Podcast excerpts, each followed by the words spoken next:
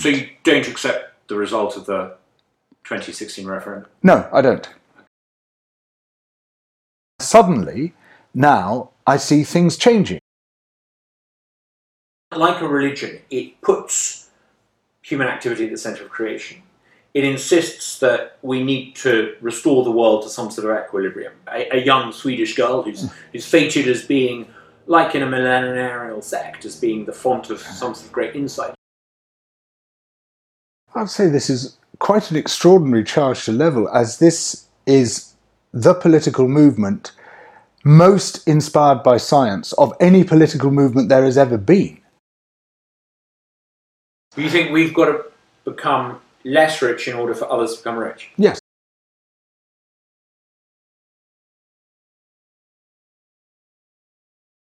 Hello, and welcome to another episode of Room for Thought.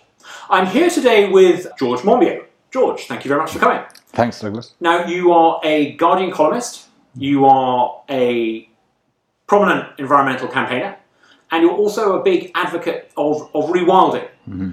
But before we get on to talking about any of that, I think we have to talk about the, the big issue of the day, Brexit. What, mm. what's, your, what's your view on Brexit? Would well, you wish to leave? Should we leave? So I call myself a Eurosceptic Remainer. Um, Eurosceptic Remainer, okay. In that I think there's a lot wrong with the European Union, and in my field, particularly the common agricultural policy, the common fisheries policy, total environmental disasters. Interestingly, scarcely discussed In, in the Brexit debates. Uh-huh. The things which are genuinely bad about the E U seem to be forgotten, whereas all sorts of myths are created about things which really aren't happening at all in the E U. So if it were purely about agricultural, fisheries, slash possibly wider environmental issues, I might have been tempted to have voted leave, because I really see the downsides there. But weighed against all the other issues, I, I think um, I... was right to have voted Remain. However, that doesn't mean I can't understand the position of those who have voted Leave.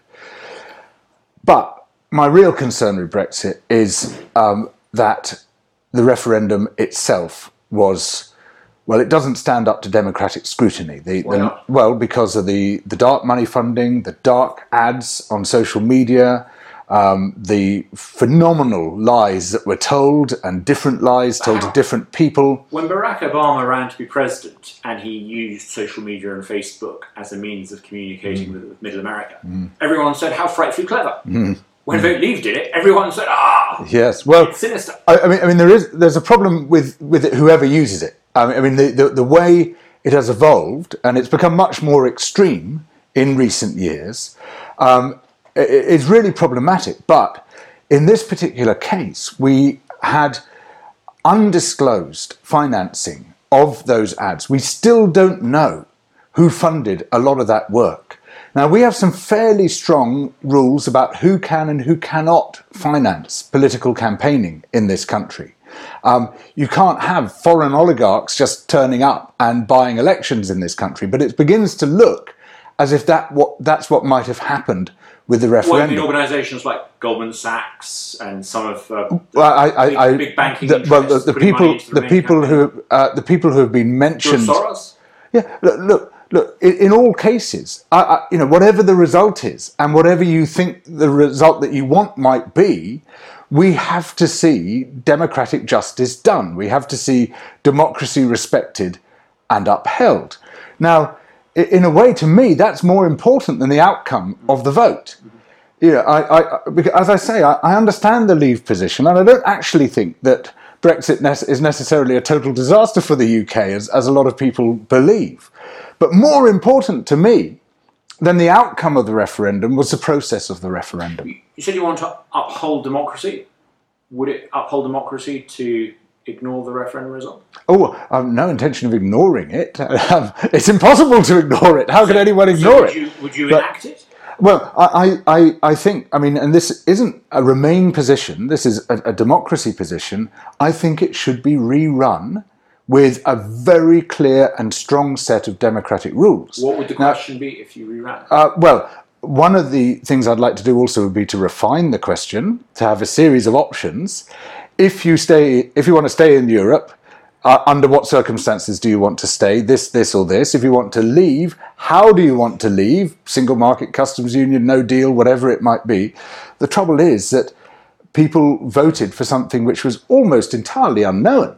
But do you really think that a false consciousness was put in the minds of the masses through social media, which meant that they didn't really know what it was they were voting for?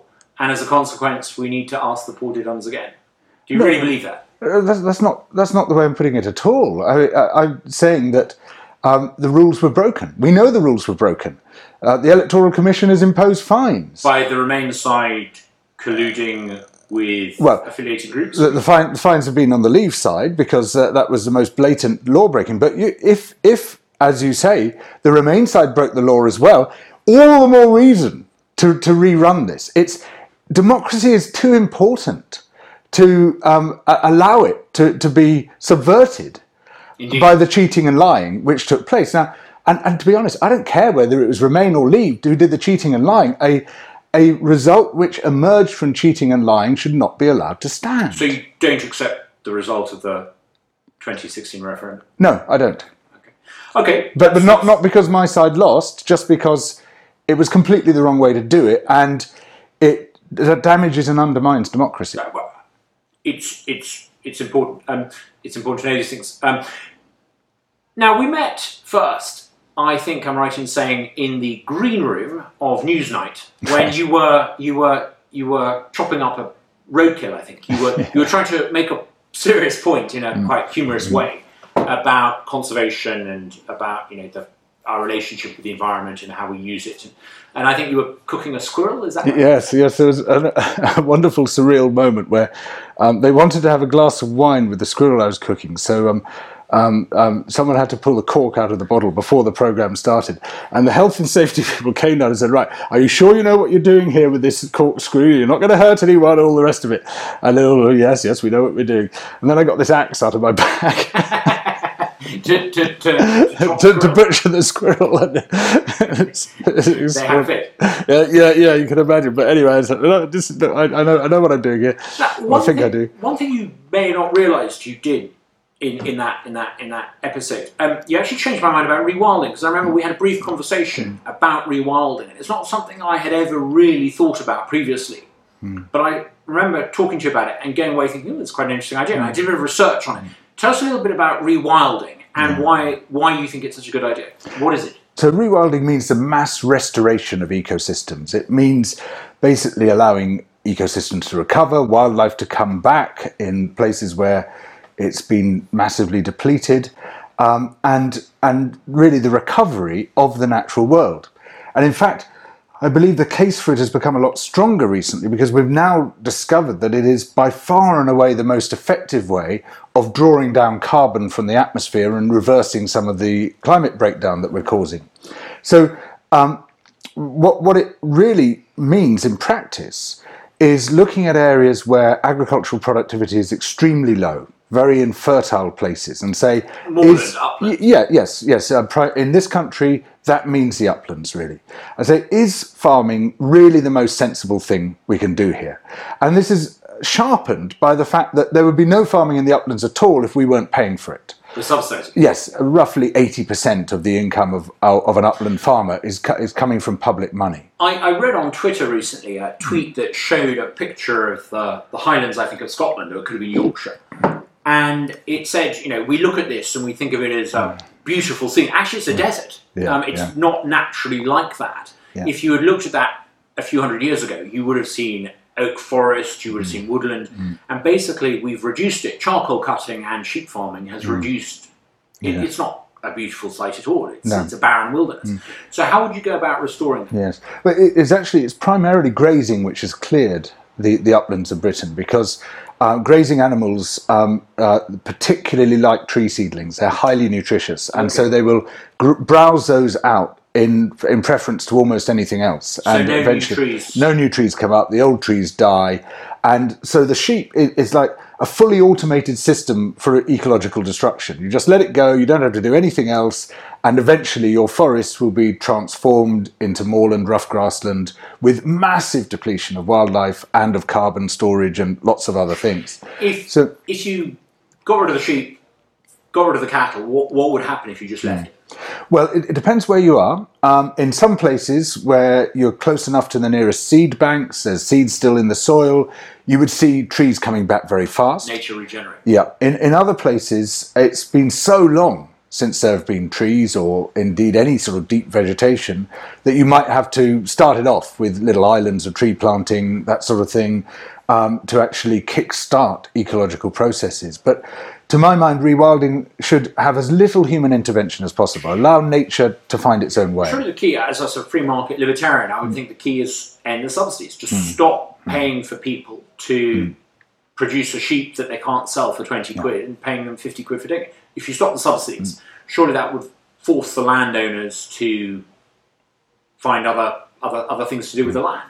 That would certainly be the quickest and simplest way to do it. The the trouble is that entire communities are now dependent on those subsidies.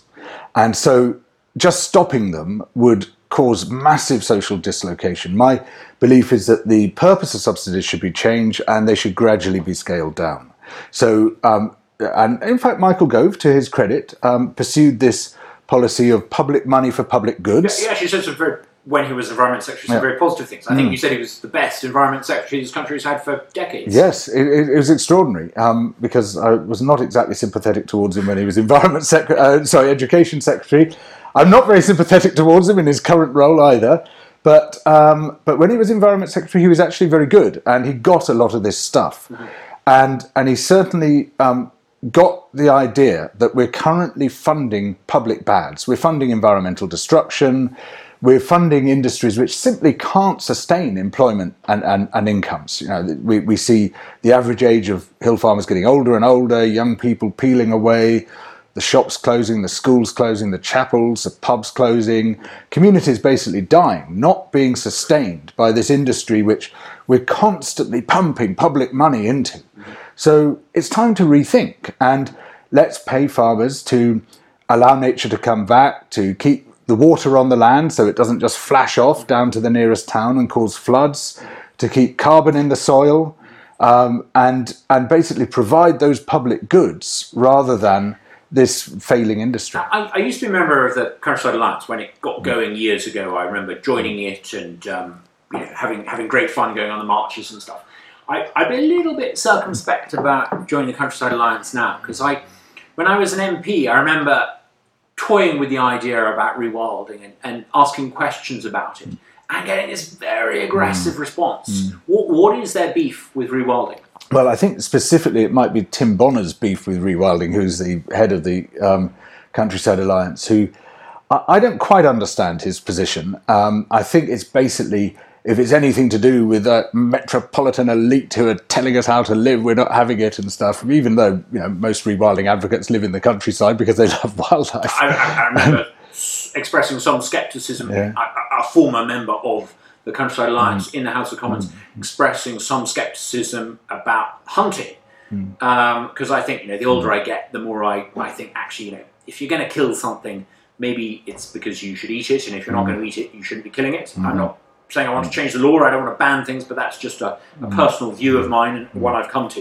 And I, I remember getting a, a very, very aggressive response yeah. from the environment, um, the, from the Countryside Alliance, and just thinking, hang on, this, you know, this, this isn't, this isn't, this isn't the organisation that's going to be winning many arguments. I, I think they're trying to fight a culture war. That, that's how I see it. They go on about the urban masses, the urban elites, the urban jackboot, all we this stuff. We are a predominantly urban country. Well, we are a predominantly urban country, and the truth is that predominantly urban people are paying the farm subsidies and, and paying for, for rural life to, to continue. Um, and we're also a country of nature lovers. We love wildlife to an extraordinary extent. I mean, you compare us to any other European country. And social attitudes uh, change. Yeah. I mean, you know, it, there are behaviours that would have been considered perfectly mm. normal mm. um, one hundred years ago that aren't today. No. I, I suspect, you know, I've, I've done lots and lots of fishing in many different mm. countries in my life. I've caught some huge fish in my time. Um, but I can't help thinking now... You sure it wasn't like that? You were there, you saw it. But I can't help, as like, maybe it's me just getting old, but actually there's no hiding it. When you catch a fish, he dies horribly. Mm. There's no getting around it. It does. Mm. Now, I think you can justify that if you're going to eat it. Mm. But, you know, if if I was talking to my fourteen-year-old self, I'm I think I'd like to say, why are you catching a fish if you're not going to eat it? Yeah, no, no, I, and I, I feel just the same. And and uh, I mean, I was in the North York Moors National Park recently, and like all our national parks, it's in a shocking state. I mean, really extraordinary. And we we, we were staying down in a valley, and I walked out um, early one morning. I often take a sort of five o'clock walk because that's when you see all the wildlife. And all I saw were pheasants like lice on the carcass of the land. It was extraordinary. I was walking through this field and they all started following me because I thought I was going to feed them. And there were literally thousands. I, I, I was like sort of le- leading them through the wilderness. It was entirely bred to be killed. Entirely bred to be killed. And then during the day we went walking on the moors and there were grouse all over the place. In, in this bred case, well, not bred. bred in this case, no, yeah. but, but the whole ecosystem is manipulated to maximise grouse numbers, so, and that means burning it and wiping out a lot of other wildlife. Pheasants are sort of raised artificially and yeah. then released to be killed. That's right. Grouse aren't, but they're given this environment so their numbers grow that, so that people can That's right, them. And that means killing the predators, killing competitors, burning the heather so that you get lots of young tips which the grouse like to eat, um, and in both cases ecologically devastating. I, you know, more pheasants, a greater weight of pheasants is released every year in this country than the entire weight of all the wild birds in Britain. Quite amazing. No ecological impact assessment, uh, no one has to ask uh, for a license to do it, you just can release these pheasants. And then of course you scatter lead all over the countryside when you're, when you're shooting them, which has also very considerable environmental I- implications. But presumably you can't possibly eat, I mean if you're a good shot, if you're a bad shot then it's probably not a problem, but if you're a good shot, you probably can't possibly eat what you shoot, because you know, a dozen pheasants would do you for months. Yeah, um, yeah. So oh, well, huge numbers of these birds are dumped in what they call stink pits, which are these just piles of mass graves of dead pheasants just left in the woods um, to, to, to, to rot away for the reason you say. I mean, butchers uh, will take a few pheasants, but they can't take anything like the numbers honest, which are being shot. I've eaten lots of pheasant, and mm. I don't think it's particularly nice meat. It's not that great, actually. No, I'm, no. I'm, I'm not a I'm not a greenie when it comes mm. to these things. Mm. I, I, I like eating mm. meat. I'm a I'm a great carnivore, but pheasant meat mm. is actually mm. pretty. Mm. You know, it's it's. bitty and yeah, it's it's, mm. it's not worth no. the effort in my view, particularly if you've got to pluck it. Yes, that's right. Um, I I used to, as well as being a member of the Countryside Alliance, even before then, I was a member of Friends of the Earth, mm. and I actually I wouldn't join Friends of the Earth now because I I and I see myself as on the opposite side of of the argument with them because I'm interested in conservation, but I can't help thinking that they're obsessed about the amount of plant food in the atmosphere, carbon dioxide in the atmosphere. Don't you think that the environmental movement has made a bit of a blunder by obsessing, A, about carbon emissions, and B, with this narrative that, you know, everything's going to the dogs and the world's getting worse? Don't, don't you think actually good conservation should be about other things, and it should also be more optimistic? It should say, actually, we've got it, the world is getting better. We are cleaning up rivers. Beavers are back in English rivers. Okay, well, um, good conservation is about telling the truth. Um, uh, first and foremost, that is the most important thing. You mentioned rivers.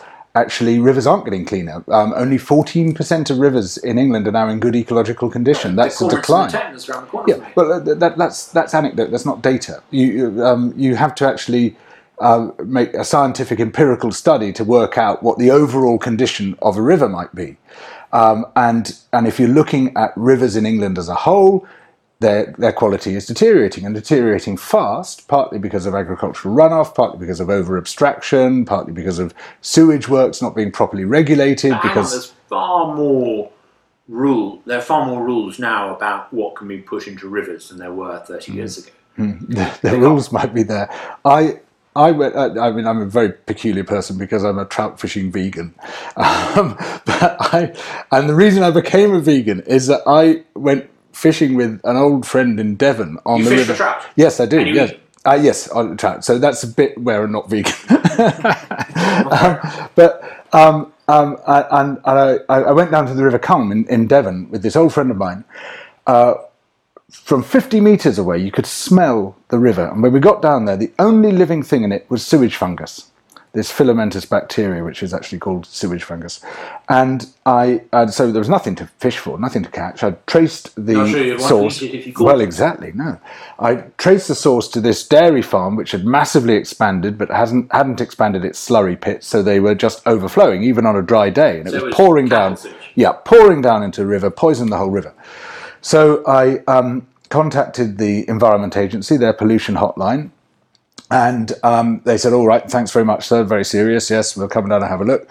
Two weeks later, I rang them up again, and I'm about the most empowered complainant there could be. I wrote this up in The Guardian as well with all the photos and stuff, so I wasn't, you know, uh, I was expecting a result. And um, and two weeks later, I rang them up and said, oh, we decided not to enforce, sir. I said, well, why not? Well, it's not a serious incident. What do you mean it's not a serious incident? Well, we found no, no evidence of a fish kill. Of course you found no evidence of a fish kill. There aren't any fish left to kill. It's been going on for six yeah. months. And and but, so I mean, then... This, I, this is the problem. If you put a big bureaucracy in charge of anything, whether it's the Electoral Commission in charge of the democratic process or the Environment Agency in charge of doing this. You know, they, they do what suits them. Well, after that, you, let me finish this because you'll see what the real problem is. So so then um, um, I wrote that up in The Guardian, um, and then I had um, two separate whistleblowers from the Environment Agency got in touch with me and said, you know what the issue is? We've had it from the top. No enforcement against dairy farms. And as dairy farms are the primary source of agricultural pollution, and as agricultural pollution is a primary source of killing rivers in this country, that basically means these crucial rules are just being ignored, and with, with devastating consequences. So it's just an arbitrary bureaucratic state, not... No, this was coming from the government, um, and, and from a government committed to deregulation. Uh, the rules were in place, the rules were there, the rules could easily have been enforced. The staff at the Environment Agency would love to have enfor- enforced the rules, but it was coming from the top, they said, in, in both cases, that they were not to enforce those rules. It was, it was, it was bureaucracy being truncated. It wasn't because of bureaucracy, it was because bureaucracy wasn't being allowed to function. Now, bureaucracy and red tape have become boo words for people like you who say, oh, we've got to stamp them out and stuff. And these are public protections. But hang on, often bureaucracy, I would say, it wields a massive sledgehammer to miss a nut. And this is, you know, I would say that what you've just described is a, a good illustration of this. Well, how is that a good illustration of that? Well, because you've got this organisation that exists to uphold these rules, and it doesn't uphold them. Because it's been told not to uphold them. Has it? Has the minister actually got on the phone and said, cut the dairy farm and slack? Well, yeah, according to these two whistleblowers, that, that is exactly what I was told. But the minister doesn't control an autonomous agency to that extent. There's no way that a minister could tell... Have you not seen the the, the control that, uh, that DEFRA has been exercising over all its agencies? I mean, even to the extent that um, when I... tried to challenge. For, it would be I tried to for a minister to tell a local office, the Environment Agency, not to intervene in a particular case. Very possibly, but they know which side which side their bread is buttered. I mean, you know, the legality of it would be a very interesting case, but that's the reality of it. That's what's been going on, and whether the signal is completely overt, I'm on the phone and I'm instructing you, a particular named person at the Environment Agency, not to enforce, or it's done by subtler means, I don't know. But the fact is that these two whistleblowers completely independently told me the same thing.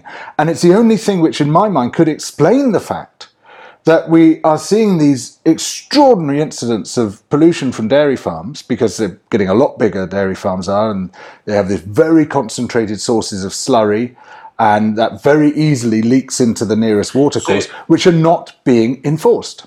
So the, the whistleblowers worked within the Environment Agency? Yes.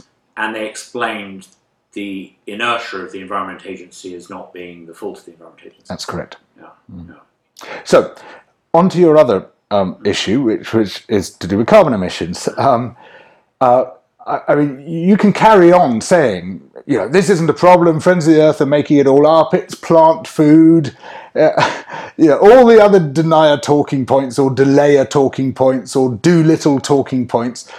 I, there is a vast weight of science on this issue now, Douglas. I mean, really a massive weight of science. And it is, it's just such an intellectual dead end, even to start trying to, to dismiss it and, and to argue against it, because it's pointless. I don't understand why you bother.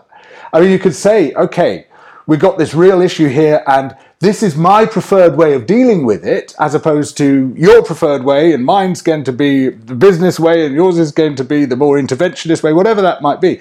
But to start saying it's not really important, that's just stupid. Let's take a step back, um, talking of, of winning being stupid. On planet Earth, you, you have a, a, a spectrum, historically over hundreds of thousands of years, millions of years, between what you might call warm, wet conditions mm-hmm. and cold, dry conditions. Mm-hmm. Uh, would you agree with me that that's roughly the spectrum? Colder and drier, warmer and wetter? It, it's it's not quite as clear-cut as that, but in broad terms you could so say something like that. Mm. Would you agree that it is better for life as a whole on Earth, by which I mean genes capable of self-replication, life in the broader sense, if you have warm, wet rather than cold, dry? Oh, it depends on the degree. Um, so, for instance, at the uh, two hundred fifty-one million years ago, Permian-Triassic uh, border, um, you had these vast volcanic eruptions which produced a lot of carbon dioxide, sulfur dioxide. Uh, and sulfur dioxide, so it's sort of acid rain and a massive carbon pulse, and it wiped out well over ninety percent of life on Earth, while the world got a lot warmer. You know, it was uh, it, it was just too much heating took place. Um, it's so much heating that the oceanic currents stopped and there was no more mixing, so the oceans became completely depleted of oxygen, and all you got left was a tiny remnant dwarf fauna. All the big animals died. So it's a question of degree, and we have been extraordinarily lucky. In fact, you know, civilization could not have flourished were it not for this lovely window of climate that we've had in the Holocene, which has been temperate. Warmer, wetter. Yeah, it, it's, it's been it's been um, temperate. It's been moderate. Um, it uh, in very few parts of the world, perhaps only the Afar Depression, um, have temperature do temperatures exceed the wet bulb maximum that the human body can take, thirty-five degrees wet bulb temperature. Beyond that, you die. But there's hardly anywhere on Earth where that's been the case. It's been this incredible bounty as a result, an amazing piece of luck, which has allowed us to proliferate and to prosper and to build our civilization in this warm, wet period. But you take that warmth too far and suddenly your luck ends. And already we're seeing this happening. I mean, to an extreme degree, where there are now places in, in West Asia, uh, we're, we're talking um, places like Iraq, Kuwait, where we're very close now to that thirty-five degree wet bulb limit. That wasn't the case just a few years ago. We're now seeing more and more extreme weather events. We're seeing the drying out of... Oh, of course we are, absolutely. That's why, very, what, what very well documented. Well, it's very well documented. We see. Is that because we, we all have mobile phones, so when there's a hurricane in Florida, we see the images, or are there actually more hurricanes? There's a long, well-documented empirical time series produced by scientists at many different institutions. Oh, we don't have to go over this, Douglas, for God's sake, you know. It, you have to be willfully blind not to see that, that, that this stuff is happening, and it's been properly scientifically documented. But we're also seeing um, large areas of the world where people live becoming prone to flooding, others become prone to drying out.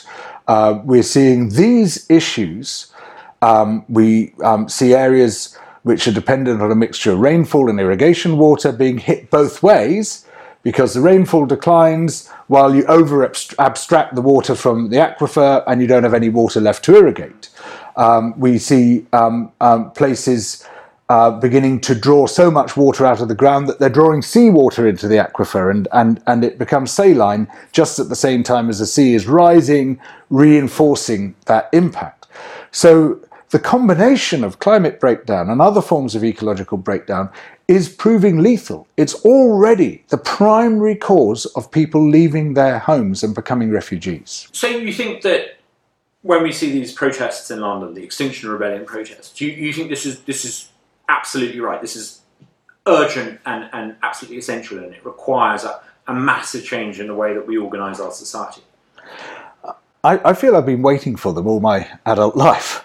Um, I mean, this life has consisted of basically banging my head against a series of brick walls, against the media, which is extremely hostile to environmental discussion, the environmental agenda. And I don't just mean the billionaire press, I also mean the B B C, which um, for many years, literally commissioning editors, uh, control, channel controllers, telling me and the people I worked with to, uh, with, to F off. I mean, literally, that, that those were the words they used. Um, Um, from this position of extraordinary power. Now, I think that's changing now, but it's been unbelievably frustrating. Now the B B C to F off. Well, well, well yes, or, yes, or at least get its house in order. And I think, it, it, in fairness, it is, but it's been incredibly frustrating. Um, I've seen politics just not really being very interested in the issues, or certainly not giving it the prominence um, that it requires. Um, and and I've seen sort of very weak movements. I mean, even the big N G Os have not been very good at mobilising people, have not been very effective. And suddenly, now, I see things changing with Extinction Rebellion, with the youth strikes for climate.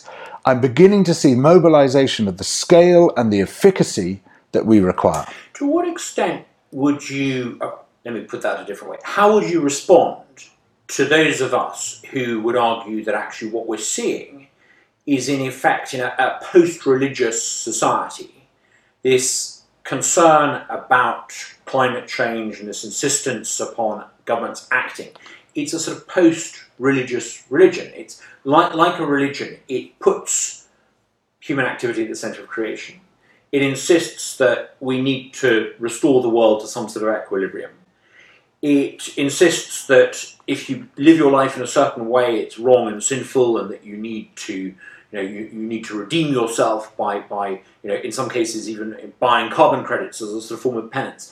Do you, what would you say to those who are a little bit sceptical and who see this as a as a as a post-religious religion, a, a search for meaning in people's lives that they don't have on Netflix? I'd say this is quite an extraordinary charge to level, as this is the political movement most inspired by science of any political movement there has ever been. I mean, it is, I, I can't think of any movement ever in human history which has been led by science to the extent that the that, that, that the climate protests have been. Millenarianist movements also have young girls who emerge as sages, who are regarded as the font of great wisdom, and, and we've seen that with the environmental movement. A, a young Swedish girl who's who's featured as being, like in a millenarial sect, as being the font of some sort of great insight. Is, I mean, isn't there a parallel here? This, this is the equivalent to saying that because diamonds are to be found at Kimberley in South Africa and Kimberley in Australia, we should start digging for them at Kimberley in Nottinghamshire. Um, A young girl is involved in the climate protest, and a young really, girl's been involved in other things. But, but I mean, why the, wouldn't young people be involved in but, this? But, I mean, it's, the, it's a but, completely but, ridiculous analogy. But the parallels between the modern environmental movement and pre-Enlightenment religion are more than just nominative determinism. There are a whole series of similarities between the two belief systems, are there not? Are there? I would argue there are. I would argue you're wrong. uh, uh, pre-modern religions often used to say that the world had been pure in some previous past. It was pristine. And you know, the environmental movement, perhaps inspired more by the high priest of, of, of Rousseau than, than, than any old-time prophet, insists that there was a pristine... That, that anti-clerical philosopher called Rousseau? Well, it, it, He may be anti-clerical in the sense that he repudiates... Sorry, you can't be a Rousseauist and, and, a, and a religious... No, no, no, the point I'm making fanatic. Is that Rousseau's view is that the human condition has declined and we have left some sort of pristine past. It's shockingly um, like the story of the Garden of Eden. It mm. may be ironic right. that an anti-cleric okay. preaches a philosophy that is very like a pre-modern uh, theology, but Rousseau's idea about man being descended from a, a, an Eden and a past that was pristine is is very influential in the modern environmental movement. Okay, so name name an environmentalist who in recent times has said we need to return to the pristine past. Every time I hear environmentalists talking about zero carbon emissions, because that's what we had before the Industrial Revolution, every time I hear programmes on Sky News that say, because the U K, or England in particular, was the home of the Industrial Revolution, we have a, a, a carbon legacy debt to pay. It's all about this idea of going mm. back to a pre-industrial... Well, this is your... Re- you see, this is what you're reading into it, and yes, this is you imposing your frame on what you're seeing and well, hearing. What I'm reading into. Um, it's certainly not what people are actually saying. I mean, what's ver- another very interesting aspect of the environmental movement is its interest in new technology. And in fact, people like you seem to be trying to lock us into the past, into the old technologies. Tell me about the new technology. How will new technology solve the environmental? I mean, there's very obvious answers, such as um, uh, uh, renewable power, uh, such as fourth generation nuclear, such as cultured meat. Uh, all these are very powerful new environmental technologies, some of them not so new actually, um, that can replace the old fossil fuels and, and the old destructive ways of doing things. And, and it seems to me that people like yourself are the ones who are looking back to the past, because you're trying to lock us into the old technologies and shut out the new ones. Oh, I'm very much in favour of new technology. I mean, the idea of lab-grown meat might sound mm. unappealing. I love the idea. No, so do I. If it means yeah. we can have real meat, not yeah. artificial meat, but real yeah. meat, and no slaughterhouse, yeah. it's fantastic. Absolutely, now I feel exactly the same, but in what possible sense is that wanting to return to some pristine state of new, state of nature? Well, there is there is a, a an idea within the environmental movement that there is an equilibrium from which we have diverged and we need to return to. There are those, undoubtedly, in the environmental modern environmental movement who, when they talk about Africa and the, Asia and the, what we used to call the third world, imply that somehow they shouldn't be allowed to develop the way we've developed. Could you name one of those people? Every time I hear Al Gore talking about uh, the need to tackle climate change, he wants to impose on those countries. He does? When? Where? I've never seen him say any such well, thing. It was the Paris Agreement. It was about imposing on countries um, measures that would restrict their ability to industrialise. Absolutely not. No, not in the least. I mean, the Paris Agreement, you know, is the, the countries which have to make the biggest efforts are countries like ourselves, which are extremely rich, which are most able to do so, but we should also help other countries adopt new technologies to bypass the incredibly dirty and polluting um, period which we went through, which did enormous harm to our own citizens as well as to the living planet. And, you know, why go through the coal phase when you can go straight to the renewables phase? But they are. I mean, they're building a phenomenal... I mean, coal output in India is increasing exponentially. Mm-hmm. In China, it's increasing mm-hmm. exponentially. Uh, they may be building a lot of nuclear power plants in China. They may be using a lot of solar technology. But they're also doing a lot on carbon emissions. Mm. Um, and surely um, a lot of the modern environmental movement in the West has been about trying to prevent them from emitting carbon, has it not? It's been to try to prevent humanity from emitting so much carbon that it pushes us into human uh, into climate breakdown, and that's that should be a global aim. It has to be a global aim because when, you, when do you, you think the tipping point is? When do you think the, the the point of no return is? When do you think the point is when we you know we're doomed? Well, the trouble with tipping points is you don't know you've reached them until it's tipped, and. Um, I mean, Prince Charles said twelve years. Oh, no, I mean, I, I, I don't think any of these um, very particular timeframes are that helpful in discussing this. What, what I do see is some really scary stuff happening already. So, for instance, in Canada this summer, they found a, a depth and extent of permafrost melting which was not forecast to happen until twenty ninety. We've seen uh, melt rates in Greenland, which weren't forecast till twenty sixty. We're seeing a rapidly accelerating disappearance of permanent Arctic sea ice. Um, uh, and all of these things are ahead of trend. Now, you know, we've had people like you going on for years saying, oh, these climate scientists are all scaremongers and stuff. It turns out that actually their pr- pr- projections and forecasts have been highly conservative and have been outstripped by events in many parts of the world already. Um, this is a climate emergency, and unless we treat it as such, we do all of ourselves, especially the younger people, a massive disservice. Mm-hmm. Do you, do you think the world's got better in your lifetime?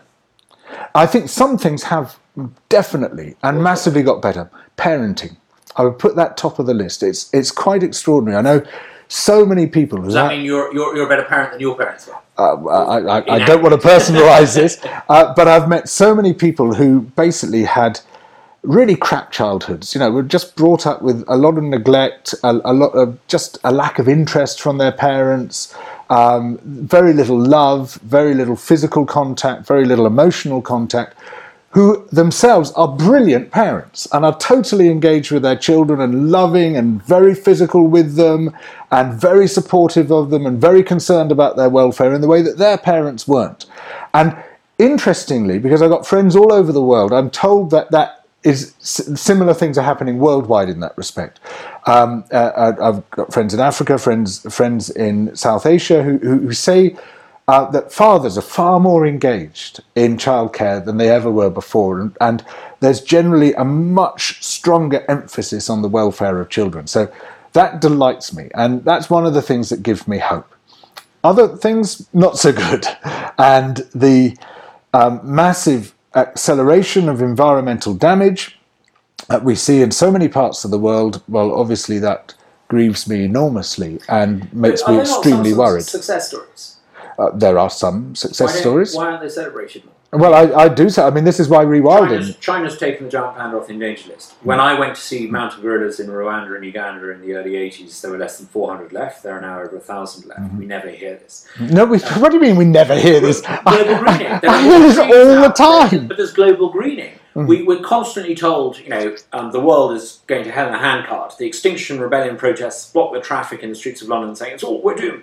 Actually, in pretty much every ecological space around the planet, there is more vegetation now than there was thirty, forty years ago. It's simply not true. We are talking in the week in which forest fires are raging. But there are more forest fires in Brazil this year than there were last year. There are, actually, there are. There are. On what basis uh, do you say that? Uh, on the I N P I satellite system uh, measurements taken um, by the Brazilian satellite agency. When I edit this, um, your source and my mm. source, okay. So the viewer can can, okay. can make their mind up. Yep. But okay. it, it's my understanding from mm. having looked at the stats before the show that there are no worse forest fires. The big okay. change is... All right, we'll compare sources. Western Liberals don't like the political complexion of the president. We'll compare sources. That's the only thing that counts. Okay.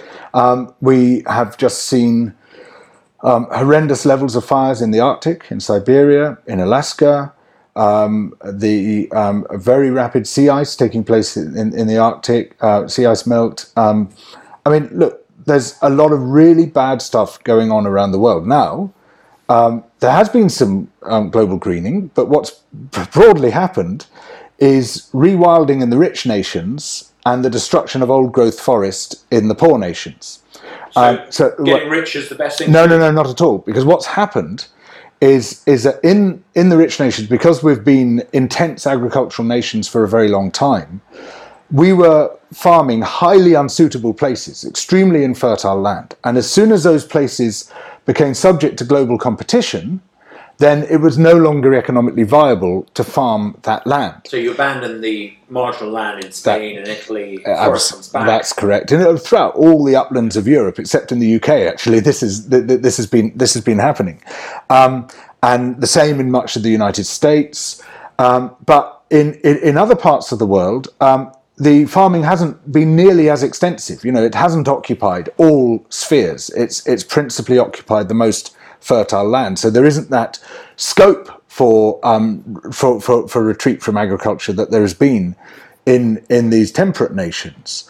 Um, however, what is happening with devastating consequences and at great speed is the destruction of these old-growth forests, which are um, uh, the most biodiverse places on Earth. Number one. Number two, um, the biggest carbon stores, terrestrial carbon stores on Earth. And number three, the homes of many indigenous people and, and others who depend well, uh, on them for their subsistence. Destruction firsthand in, in Uganda, a country I, I, I know very well. Um, there's been a huge deforestation there, mm. and it, it is it is depressing and alarming when you go and see a landscape that you remember as being entirely forested, and there'll be two or three large mahogany trees left, mm. and everything else is gone, and even those few surviving trees, uh, their, their, their days are numbered.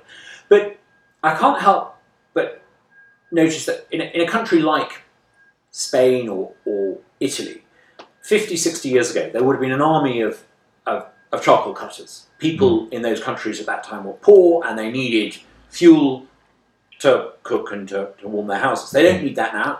So you, no charcoal cutters, the, the, the, the, the forest and the trees have come back. Mm. Surely what we need to do is make sure that a country like Uganda has a per capita G D P so they're rich enough to not need uh, charcoal cutting, to not need to cut down wood for fuel. That's the key thing that we need to achieve. Well, and that can only come about by allowing them to have a sort of capitalist, free market-induced takeover. Well, the immediate task is to replace the sources of fuel. Um, And in fact, that's a very important task for human health as, as, as, as well as for environmental health. Um, and there's lots of very innovative and exciting ways of doing that. Um, I know people who've been running biogas plants in various parts of Africa where they take household waste, sewage waste and the rest of it, produce biogas, and people can start cooking on the biogas rather than with charcoal or with kerosene, both of which are I very polluting Kenya, and very damaging. Ago, used to do this with mm, methane mm, from his cattle. mm, right, right. Um, and, and so, you know, you, you, you can say, well, uh, your aim could be to make the entire world richer in order to deal with these things. Um, and I'd say that's a very indirect way of trying to re- reach the roots of the problem. If, if you've got a particular problem here, there is a particular solution to that problem. Let's deploy the solution. Now, the problem with the approach that we've got to make everyone rich so that we no longer engage with this. A, you know, the planet just doesn't have that level of resources for a start, you know. So uh, if we're going to make people in Africa richer, which I believe people in Africa should be richer, I mean, in the poorest people, then we have to become less rich. There has to be a rebalancing that takes place. Do you think we've got to become less rich in order for others to become rich? Yes, so because because serious on game. Well, yes, because because we don't have the planetary resources. But, hang on, but it's also the case. Since the nineteen sixties, the population of the planet has doubled. Mm-hmm. It's doubled at a time when per capita incomes have mm-hmm. increased astronomically. Mm-hmm. There are twice the number of people mm-hmm. today as there were in the nineteen sixties, and they are many, many, many times richer. You mm-hmm. don't need to be... Technology mm-hmm. and innovation allows you to get more for less. You, mm-hmm. you don't mm-hmm. need to mm-hmm. see this as a zero-sum game. It's... We've been living on planetary capital, and we've been depleting that stock of capital massively, and as a result, we are now breaching the planetary boundaries. You know, this is, again, you know, well, uh, the planetary science of planetary boundaries. Well, It's, it's not so much what we run out of, it's, it's what we damage enormously. But you said resources are limited, so what are we going to run out of first? Um, atmospheric space, um, a habitable climate, fresh water, clean fresh water. Many parts of the world that's already in in, in serious trouble. Soil, soil, soil. Are, soil? Uh, well, even in the U K, um, as Michael Gove said, we have a few decades. Remilding. We're abandoning the marginal land because we no longer need it. Mm-hmm. On the contrary, far from running out of agricultural land, we're now in a situation... Yeah. I'm talking about soil. I'm talking about soil. And in arable land, where we grow many of our crops, the soil is absolutely crucial. Human civilization depends on it. Yeah, but we, we can, can get higher yields from less space. So yeah. And in the pursuit of those, and in pursuit of those higher yields, some of the techniques we use are stripping the soil from the land. And, and that, don't start denying soil erosion as well, Douglas. You know, cl- cl- climate breakdown is bad enough. But if you start starting to say, "Oh, that's not a thing either," well, then you go from b- b- occupying a stupid position to occupying a, a p- preposterous position. Soil erosion around the world is very well documented. The U N Food and Agriculture Organization says that at current rates of soil degradation and loss, we have sixty years of harvest left. But the, that may well be. Soil degradation and erosion in parts of the world. But in other parts of the world, such as the rich Western capitalist countries, we're getting higher yields from the same acreage in Holland, higher yields than ever from the same acreage, or hectarage you might call it, in, in East Anglia. Mm-hmm. It's perfectly possible to get far more food out of the same amount of soil. We're not running out no, of farming no, space. No, but, but not if you deplete the soil. The soil is well, this crucial commodity. Adopted free market capitalism, perhaps, but those that have. No, listen, soil erosion rates in this country are horrendous. Uh, and Michael Gove went on and on about this. You know, he, he, he said, we got thirty or forty years in this country at current soil erosion rates. This, again, is very well documented, you know, particularly with the switch to crops such as maize, which are catastrophic for soil because um, the the uh, you harvest them very late in the year, so you can't then plant cover crops and you leave the soil bare um, through the winter. They're very widely spaced, so in the spring you also get very high soil erosion. And it's, you know, the the Uh, there was figures from the southwest of, of, of, of England a couple of years ago showing that in the the the majority of ag- of arable land now we are seeing highly unsustainable rates of soil so erosion. So we're going to run out of soil. We're going to run out of well, atmosphere. we run down. We run run the soil down until we actually seriously compromise our ability to keep feeding the seven billion or nine billion or eleven billion people there might be on Earth. Uh, that is one of the many factors which is extremely dangerous to, to human civilization. When I was growing up in the seventies, I remember being told there was a new ice age on the way. And then in the nineteen eighties, I remember... Who told you that? It was a popular thing. It was a, it was popular, a popular thing. It wasn't a scientific thing. It was a popular thing. We're, we're doomed, ice age on the way. Mm. I also remember in the eighties being told acid rain, we're, we're doomed, oh, and, and epidemic diseases, new diseases, it, we're mm. doomed. And then, you know, now it's, it's you know, an asteroid's going to get us mm. or climate change. But I thought I'm noticing actually the world's been getting better. Might it be that actually some of this is is is, is misplaced pessimism? Uh, this whole thing of, I was told this sometime in the past, so I can't believe anything I'm told today, is one of the stupidest lines of reasoning I've ever come across. It's like, so, well, I was told in the past at, at, at nursery school that um, uh, humankind were created when God made Adam and then he made Eve out of Adam's rib. So now that I hear it's done through natural selection and that that's where human humanity came from, I can't believe that either because I was told something which was wrong in the past. It's ridiculous. Well, it's a parody, it's a parody of what you are saying. If we're going to talk about dramatic cliff edge circumstances hmm. and cataclysmic events, it's, I think, helpful to reflect on the fact that we've been warned about supposed cataclysmic events in the past. But by whom? By whom? You say people were warning you about an ice age in the nineteen seventies. There were, there were papers in the seventies produced saying that the world is getting colder. Oh, yeah, yeah, by a couple of cranks. I mean, this was not a mainstream view at all. Well, maybe the mainstream changes, doesn't it? Yeah, but that wasn't the mainstream. But maybe what we call the mainstream shifts and changes. Well, if you're talking about the science of climate change... We're talking about a science which goes back to Svante Arrhenius in the nineteenth century. In fact, it goes back further than that to John Tyndall. You know, this is a very long-established science. The greenhouse effect was established by Tyndall, that if you create no, more no, carbon no, dioxide... Knowledge is, knowledge is cumulative, isn't it? That's uh, absolutely, yes. From en- mm. enlightenment.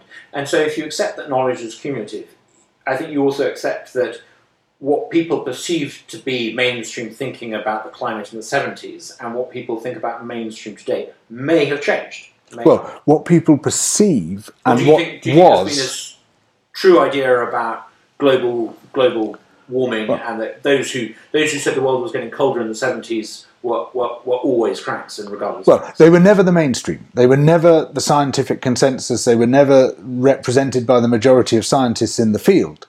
Um, and...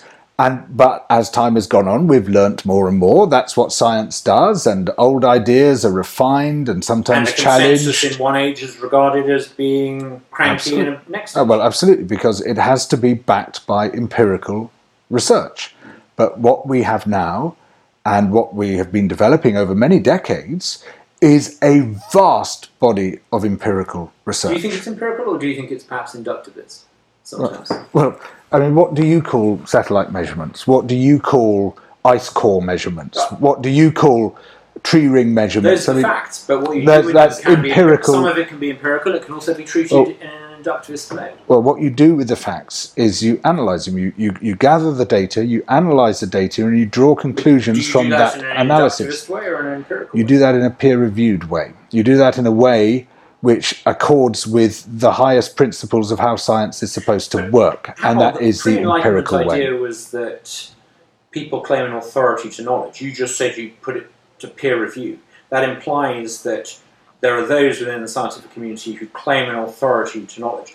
Surely, surely isn't there a glimpse of a sort of pre-enlightenment idea? That uh, you think that you think that peer review is argument from authority? You think it's the authority fallacy? Peer review can, without being very careful, move into a pre-enlightenment mm.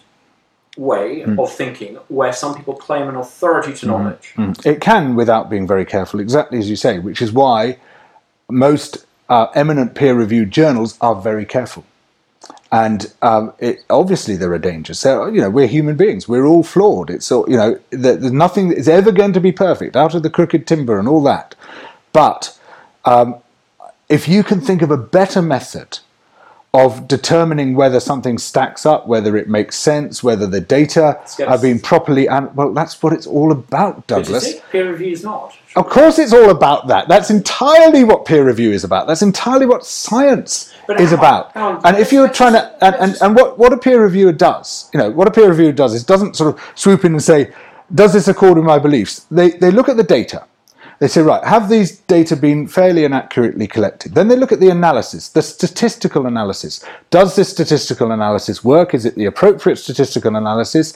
Have they done it right? Has it been run right? Uh, does that stack up? They then look at the conclusions drawn from the statistical analysis and say, do these conclusions follow from that analysis? Doesn't peer review also sometimes lead to a groupthink where, yes, they claim to do all those things, but new ideas that perhaps are regarded by some within the academic community as an affront to what they personalise as their beliefs. Mm. It allows the personalisation. And actually, if you're going to be properly empirical, if you're going to be true to empiricism, true to what the Enlightenment's about, you should, you should be doubtful about elevating mm. a small priesthood mm. of intellectuals mm. to sit in judgment of the truth. Well, look, the, the, the, there's always a danger. Um, there is in, in any... group of human beings, you know, there's always a danger of egos getting in the way, of preconceived opinion. No, actually not particularly in academia. Academia is highly competitive. Everyone, you know, the highest thing you can aim for is to knock down the ideas. Don't a lot of these guys have tenure in their jobs? Yeah, yeah, yeah, yeah, but it, it's a, it's about attention. It's about it's about um, um, being the person who came up with the new theory which overturned everything else. But if you have tenure, that's what you're competing if you have tenure over. In your department and you can't in effect be fired, and don't you create a sort of, far from being competitive, don't you create a sort of intellectual cartel? The the, the two things are completely different. Um, what what what. You know, what is valued more than anything in academia is new ideas, um, new ideas which overturn. Of course, who you name any famous scientist, there's someone who produced a new idea. Who in science doesn't want to be one of those people? I can think of many, many people who produce revolutionary ideas. I sometimes wonder if they would always get published and taken seriously today. Well, uh, if you know, you would hope so, and and I would say there's a better chance of it. I mean, you know, I'm not here to say that everything is perfect. Of course, it's not all perfect, but can you think of a better system? Can you imagine a better system than peer review? Because, yeah, okay. okay, tell me, what is it? Okay. I, I I think if you had a system where you didn't only publish things because a certain group of establishment experts said that it qualified and was worthy of publication, if you had genuine competition between different publications. At the moment, you have a hierarchy of publications, so that in order to get taken seriously, you have to be published mm-hmm. in a certain publication. Mm-hmm. I, I, I so if that, you had that, a sort of Public Library of Science type thing, a sort of open source type of publication thing... I would have competition between... Yeah. different mm, universities yeah. running entirely mm, separate journals. Yeah, yeah, yeah. And, and on a sort of open basis without going through the big publishers, that sort of thing. I, yeah. I, you said the big publishers. Um, mm. I'm, I'm not sure that, you know, some new ideas that deserve a hearing mm. are always allowed a hearing. You, Yeah, no, no, but I have to say, I, I'm, I'm just interested in your system. So you want something which is more disaggregated, more competitive, less controlled by a small number of journals and stuff. You've got it. It's called the Public Library of Science. This, uh, and in fact, there's a, been a great proliferation of new publishing models all the time, where people are constantly trying to develop and improve the way that we do science and the way that we review science, um, because you know that that's how things that's how things work. That's how things get better. You you just constantly try to refine and refine and refine the model. But everything you're calling for is already being done. Do you think the university model could be changed? Yes, yes. I mean, I've come to realise that a lot of universities are basically real estate companies with a bit of learning attached. Um, huge, huge debts, yeah. which allow mediocre people, sometimes not on the academic side, but the administrative side, to be overpaid, with a guaranteed income from future generations of graduates. Did you say huge debts? Yeah, huge debts. Don't you mean huge, huge legacy? Oh, it's the student debts, you mean? Yeah. Oh, student debts. I mean, a lot debts, of yeah. these universities have mm. grown and grown and grown and grown, um, and they're funded on on you know, massive debt, and yeah, eventually yeah. I think some of them will have to go bust. Well, I, I mean, I, I, I hate the way in which students are being saddled with enormous amounts of debt, in which then push them into far more limited career choices than they might otherwise have had, um, doubtless load them with anxiety and all sorts of other things that young people could really do without at the moment. Um, and there's a lot of things I don't like about the university model. That's rather different to the empirical scientific model, which, you know, isn't necessarily the same thing. You know, it's just, uh, you know, science goes on at universities, but is not determined by the funding model of the universities. It tends to be determined by other factors. And it's not perfect, but basically your problem is you don't like the results it's producing. That's not, not, not true. So you're saying, I, you're attacking I, the method I, I, because I, I, I the results are wrong. I tried to make a serious point about the concerns that I think are quite legitimate about what science claiming an empirical approach that sometimes turn out to be inductivist. And it's, yeah, I, I'm parroting far, far, far, far wiser heads than mine. I mean, David Deutsch um, and a lot of his books, um, which I've, I've, mm. I've read, um, and he talks about this difference between true empiricism and inductivism. And I can't help thinking that a lot of academic mm. um, science, particularly, especially in the social sciences, but also in areas like climate science, mm. you see inductivism masquerading as empiricism. Mm. And I think this, this does a disservice. Okay, but I think there's some motivated reasoning going on here, because you start off by saying, oh, you know, this climate business isn't nearly as serious as the scientists are telling us. The um, ecological condition of our rivers are, are improving, soil erosion isn't a thing. And and when I say, well, the science says it is, you say, oh, yes, there's a problem with the no, science. No, I never said, I never said soil erosion wasn't a thing. I said that soil erosion was far worse in countries that hadn't developed, and well, far on, less important in yeah, places on, on, where it was generating on, without producing any scientific evidence for that. But when I pushed back against that and said, actually, it's a big thing here, you redouble your attack on science. So basically, what I see is someone who's not getting the results that he would like to get, and so you're attacking the methodology which isn't producing your favoured results. I'm being sceptical, George, which is what I think. Skeptical environmentalism, to coin a phrase, mm. is, I think, yeah, I, I, skepticism in all things. Yeah, a skeptic is, is a seeker after truth, and we should all aim to be skeptics. But skepticism and denial can be two completely opposite things. Just to finish off, if I may, I mean, I, I think that the environmental movement in its current guise, with the climate protesters and the Extinction Rebellion, it's making some pretty big asks mm. about the future of the way we organise mm. society. And if it's going to justify being taken seriously, and if it's going to justify reordering society, it needs to be prepared to subject itself to scrutiny. Mm-hmm. Too often what happens is when you start to question and challenge this, you get regarded as a bad person, an unrighteous person, mm-hmm. an immoral person, a wicked person. Now, that, that I think harks back to this idea of modern environmentalism no, no. as a religion. Yeah, I don't think any of those things. I think you're a wrong person. Well, you did call or I think you're, yes, yeah, I mean, the things you said were stupid. I don't think you're stupid. I think you've said some stupid things and taken some stupid positions, but I don't in any way think you're stupid. Now, you say that people like me should be subject to scrutiny. I agree. That's why I'm here. Thank you very much for coming, George. It's been a pleasure. All right, thank you, Douglas.